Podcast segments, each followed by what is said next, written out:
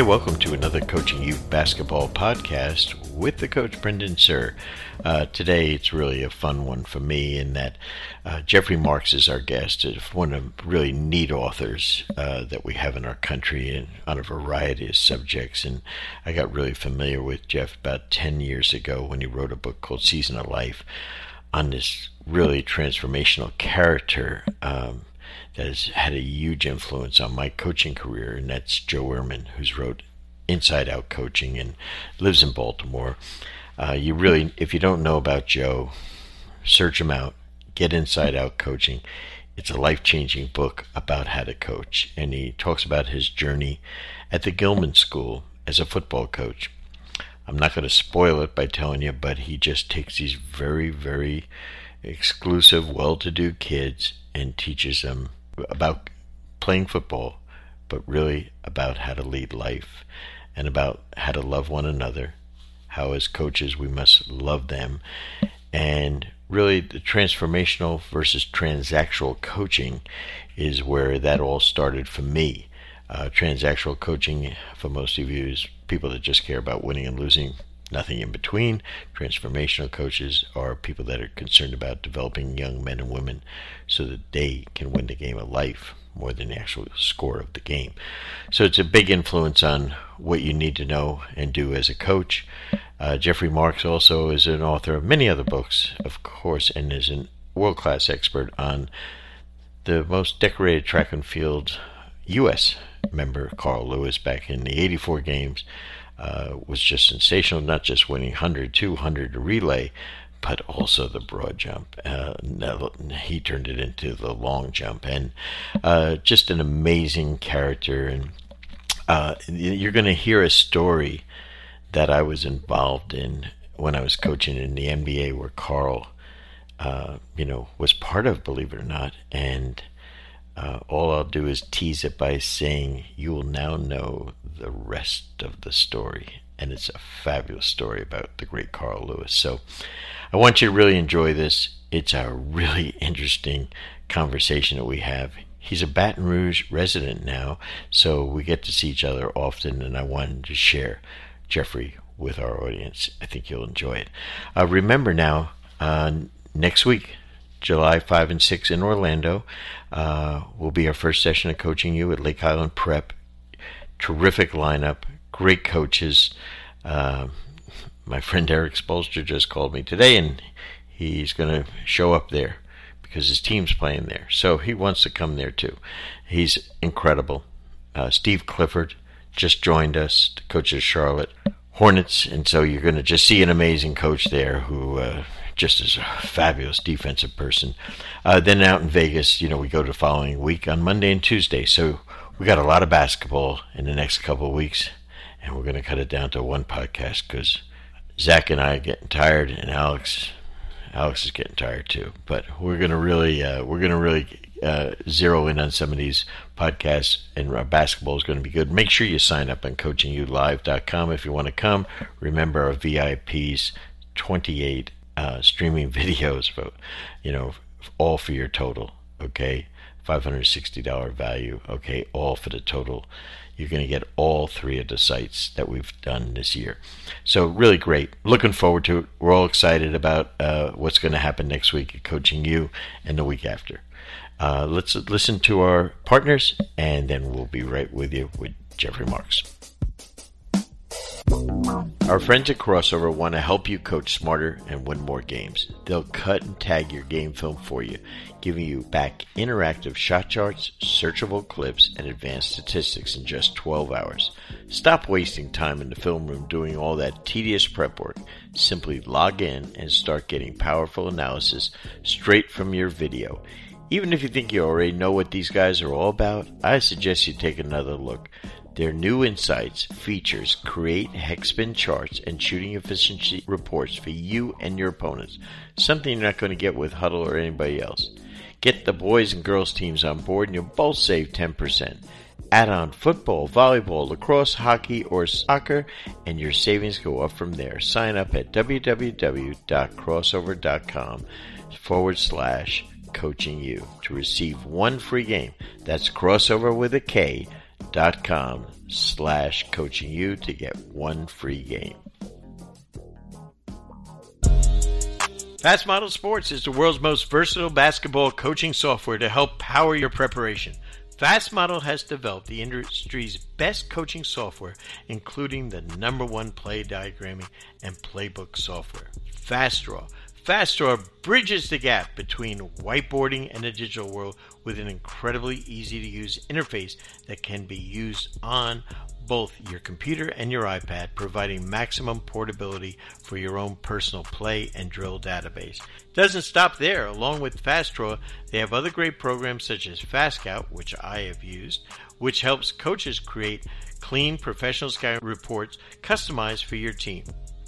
Fast Model is trusted and used by every NBA team and WNBA team and 85% of Division I college teams and over 8,000 high school and youth teams from over 75 countries around the world. In addition to a great product, they also provide basketball coaching resources through their blog and playbank, which features over 5,000 free plays and drills for their online coaching community. For access to these plays and more information, visit fastmodelsports.com or follow them on Twitter at fastmodel. Hey, let's take a second to tell you about one of our partners, Dr. Dish. Dr. Dish basketball shooting machines are the most high-tech and durable basketball shooting machines on the market today. Each shooting machine was designed specifically for high-repetition training to allow players to improve through technology. Dr. Dish offers game-like training to give hundreds of shooting reps in just minutes and to provide powerful analytics to help players improve their game. Dr. Dish has also introduced Skill Builder, which is the first of its kind in basketball shooting industry that enables coaches and players to stay connected, design and upload training exercises that combine shooting, conditioning, and ball handling into one complete workout, and instantly receive feedback on their workout, allowing for real-time adjustments and improved performance. It is without question the most innovative basketball training machine on the market. It's been the official shooting machine of Coaching You for the last 2 years. To learn more about Dr. Dish, log on to drdishbasketball.com or follow them on Twitter at drdishbball. Today I have a real special guest, Jeffrey Marx. Jeffrey is someone that I've been following for years. One of my business partners, Tom Flick, every time he gives a speech, he always references Jeffrey's work, A Season of Life. And so I bought the book. Tom said, hey, you got to get this book. It's really something. And then the character in the book, who we'll talk about in a little bit, Joe Ehrmann, I got to meet and fell in love with. And so we're going to talk a lot about a very unusual style of coaching, which, Jeffrey will describe how he kind of embedded himself and learned this style. And it's really foreign to a lot of high school, college, and pro coaches, the way they coach. But I personally think it's almost the only way to coach. Jeffrey, welcome. Great to be with you, Brendan. Thank you. I really wanted to also mention that when I came to LSU a couple of years ago, I'm sitting in my office in Baton Rouge, and all of a sudden you came walking in, and it was like a mirage. And I'm saying to myself, my God, what are you doing in Baton Rouge? Tell us that story of how you got a guy from Rye Brook, New York, my neighborhood, how you get down to Baton Rouge. Well, I was lucky because I ended up meeting and marrying a beautiful lady from Thibodaux, Louisiana. And I first met her, in the mid-1990s. I have Dale Brown to thank for that. She has Dale Brown to blame for that. But years later, we began a long-distance relationship, Leslie and I, and we ended up getting married. And I moved to Louisiana. So I was born and raised in New York, school in Chicago, most of my adult years in Washington, D.C., and now here I am being told that I'm geographically challenged, but here I am loving Louisiana. Me too. And it's really a neat place. And But it's people like you and I, we can live anywhere, I think. And, you know, and I think, you know, you mentioned our friend Dale Brown, and we had Dale on several months ago on our podcast, and he was such a joy, such a treat. He's a treasure of stories, and you know, he's just, I think, a one in a million coach as far as there aren't many like him. And some people will say that's good, and I challenge that, because I find him to be he's like that guy in that commercial, one of the most interesting people in the world. I think he's just a fascinating guy, and Dale should have been born about 30 years later, because he is doing more for the internet with the amount of emails he sends than anyone I know. Well, all of us that get him. I love the way you refer to Dale. I have a different way of describing him, but it fits right in with what you're saying. I refer to Dale as a living, breathing state park in the state of Louisiana, and here's why. Dale has done so much for so many for so long that everyone around here kind of feels like they own a little piece of him. That's good. And that's because he's given so much of himself through the years. And as you know, he's still so active. He does incredible events and programs still throughout the state of Louisiana, and traveling as well, but just an amazing man. So fortunate to consider Dale a friend, one of my best friends in my entire life, and a special man. That's great. Let's talk about A Season of Life, and let's talk about how did you ever get interested? You know, you're a guy that's pretty fascinating, have done a lot of interesting folks and everything, but how did you ever get interested and meet Joe Ehrmann?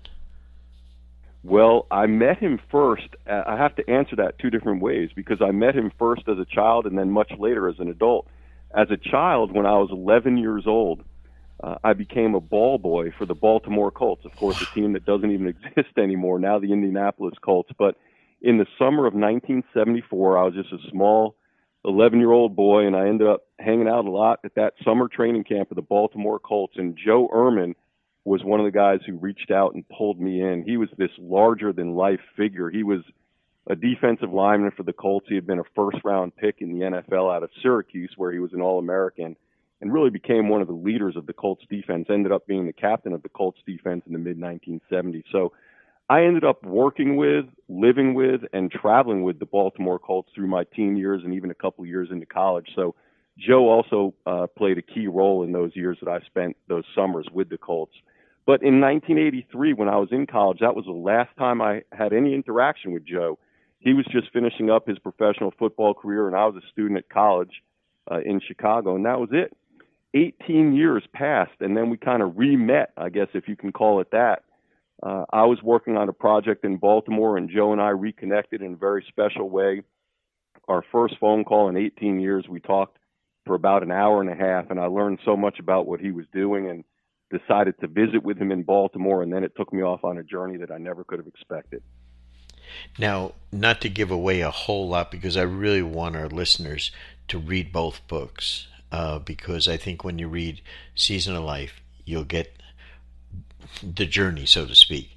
And then Joe in Inside Out Coaching will kind of tell you from his point of view what transformational coaching is. But both books are side by side of must reads, my opinion. So Joe at that point had gone through hell, to put it mildly, as far as his life, his personal life. We're not going to give away a whole lot, but this really, really aggressive defensive player, huge guy, all of a sudden his life, personal life goes to hell, correct? Well, he had a huge loss, and one that really took him down. Joe was in his sixth year in the NFL. It was 1978, and he lost his little brother, Billy Ehrmann. I think fair to say that Billy was Joe's best friend. Mm-hmm. And Billy went through a long, difficult illness. He had aplastic anemia. And when he died in 1978, it was brutal for Joe. Joe had been spending all that time with him in the hospital and playing football at the same time. And when he lost his brother, he went through a lot of suffering personally, and a lot of really searching for what was next and what had meaning in this life for him. And that's what took him off on his whole new path into the ministry. Yeah, so he went into the ministry, and this is this guy that is just one of the toughest, dirtiest football and lacrosse players. And then all of a sudden, this guy finds the Lord. amazing transformation right there. It really was, and a big party guy, too, a 1970s party guy. I forgot that part of it, yes. Yeah, when Joe was playing for the Colts, if you wanted to know where the team party guy was, he was the one to check with, or where the poker game or what bar everyone was going to after the game. And, you know, there was always something going on in Joe's life. He was a fun-loving guy, a leader both on the field and off, both in terms of playing sports, but also that fast life of the 1970s of a professional athlete. So it was a huge change for Joe. In fact, when I reconnected with him all those years later, it was really amazing for me to learn about the things he had done during those 18 years.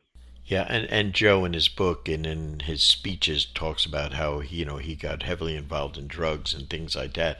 So it's nothing that we're talking out of school. And that's what makes the story even more special, because then when he decides to change his whole life, become a minister, and then go into the ministry, and then become a high school, basically assistant or co-football coach at a private, wealthy school in Baltimore. Tell us, that's really, I think, where the whole story starts. Right. So in 2001, when I reconnected with Joe, I had heard pieces of some of the things he had done along the way. I knew that he had started an inner city ministry called The Door. I knew that he was now pastor of a large church in Baltimore, about 4,000 members. I knew that he had been highly responsible for the building of the first Ronald McDonald House in Baltimore to house sick children and their families. He had been running a program called Mission Baltimore that was all about racial reconciliation in a city that desperately needed help and hope in that area. So there were all these incredible works, and we talked about those in detail. And then he shared with me at the end of this call, oh, by the way, I'm also coaching a little high school football on the side, and I was shocked by that. I knew Joe didn't really care a whole lot about football anymore, but the only reason he did that, he had started a program called Building Men for Others, which is all about teaching boys how to be men of substance and impact in this world, as opposed to all the other junk that they're getting out there. And the way Joe explained it to me, he viewed high school football as such an ideal context in which to teach the lessons of that program. And that's the only reason he was coaching football. You know, the idea now, when you talk about, when you listen to Joe and he talks about really good coaches build men or they build women, depending on who you're coaching. And when he said that, when I was in the audience and I had already finished 30 years of coaching in the NBA and was now a college coach, you know, on my second journey as a college coach, and I'm listening to that and I'm saying, and I'm giving clinics all over the world, and I'm saying, it might be the most profound thing I've heard. And as your number one mission statement, tell us about when you went and saw it. Now you got a picture. Tell us, Jeffrey, about the school. I mean, I think that's what makes it. Baltimore, we know, is one of the toughest cities in America, but the school there in Baltimore is the exception. Well, Gilman's a beautiful school. It's a private school. It's an all-boys school. But what I love about the program that Joe was running there, along with Biff Poggi, Biff, Joe's dear friend and head coach of the team, and Biff was running the program, and Joe was the defensive coordinator at the time. What I loved about what they were doing, it was also such a diverse group.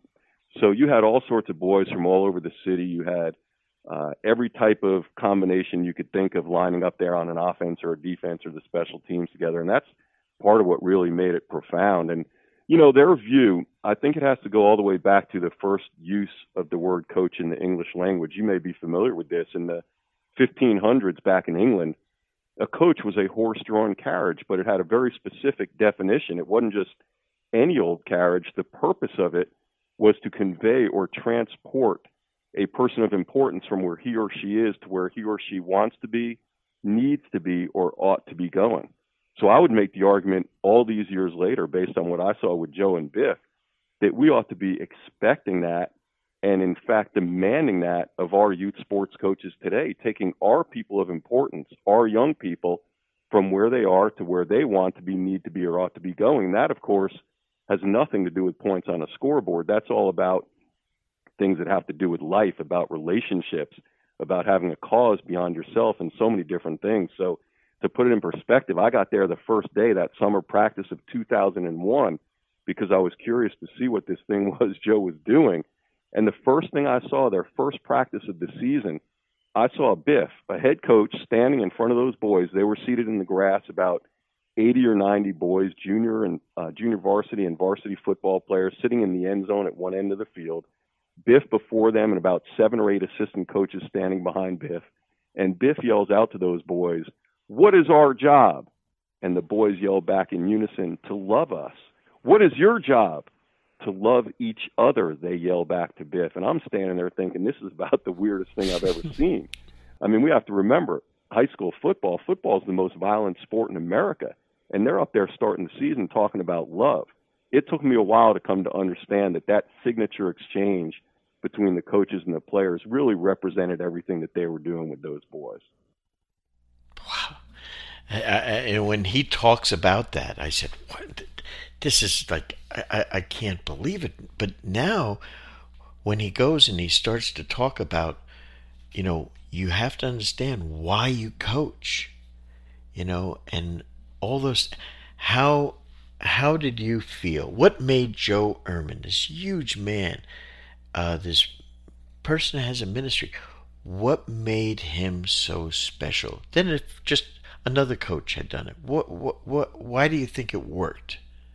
Well, I think it works for a couple reasons. Number one, Joe and Biff share a view, as do I, that sports is probably the most powerful platform in America today. So when used properly, what an incredible way to reach and teach young people. So that was number one. And then number two, they took a lot of time. This has to be strategic. It has to be intentional. It's not just going to happen on its own.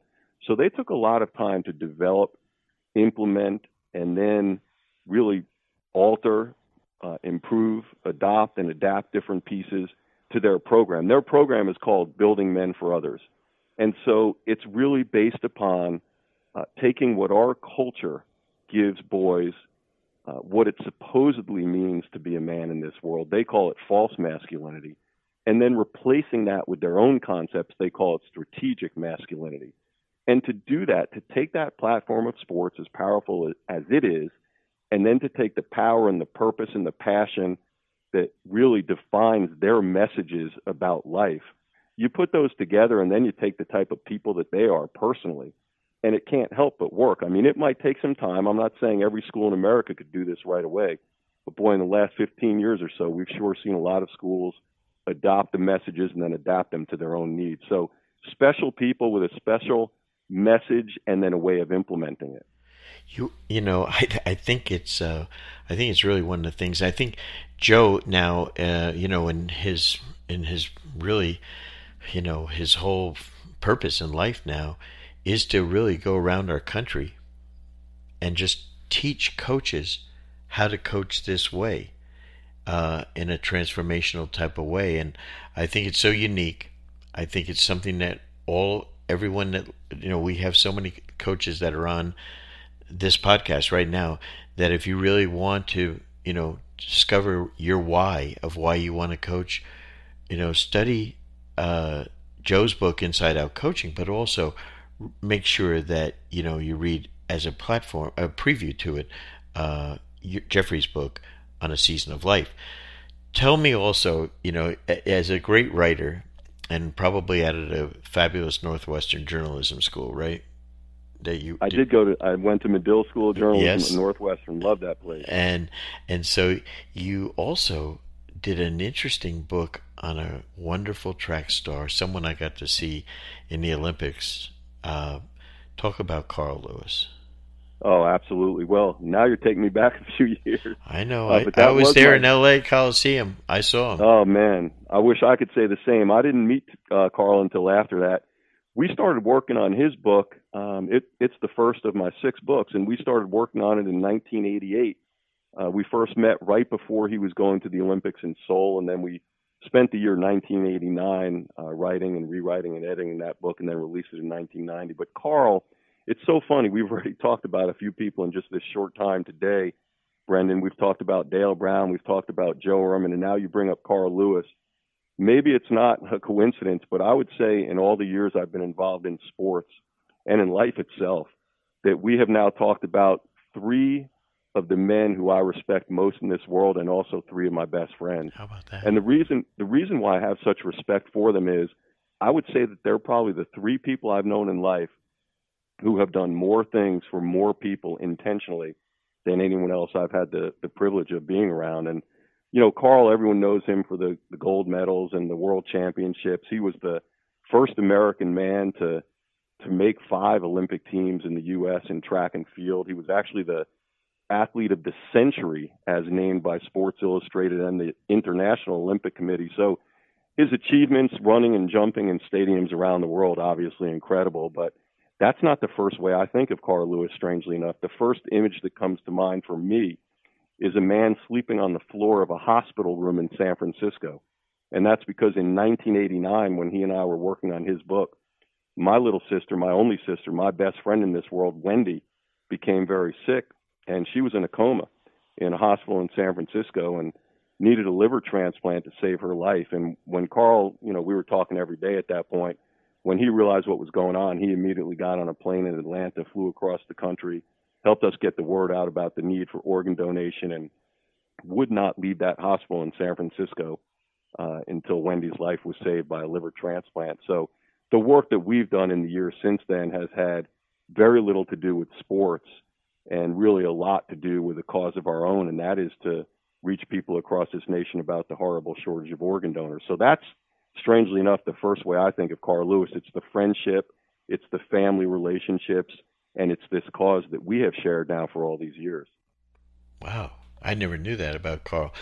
You know, I'm from North Jersey, so he's from Camden, New Jersey, down South Jersey by Philadelphia. And so that's the thing we share. But I also shared a night with him in 1993 in the Meadowlands in New Jersey when I was coaching the Nets with Chuck Daly, and we're playing the world champion Chicago Bulls, and Carl sang the national anthem. Well, Brendan, now I'm going to tell you the real story, because I was there that night as well. Were you really? Oh, yeah. Let me tell you what went on there. And you're not going to believe this, but I don't know that I've ever shared this publicly before. Well, you're only going to tell 100,000 people, so don't let this spoil it now. Now that you brought it up, I'm going to share it with you. It's really an incredible story. It's actually a pet peeve of mine all these years.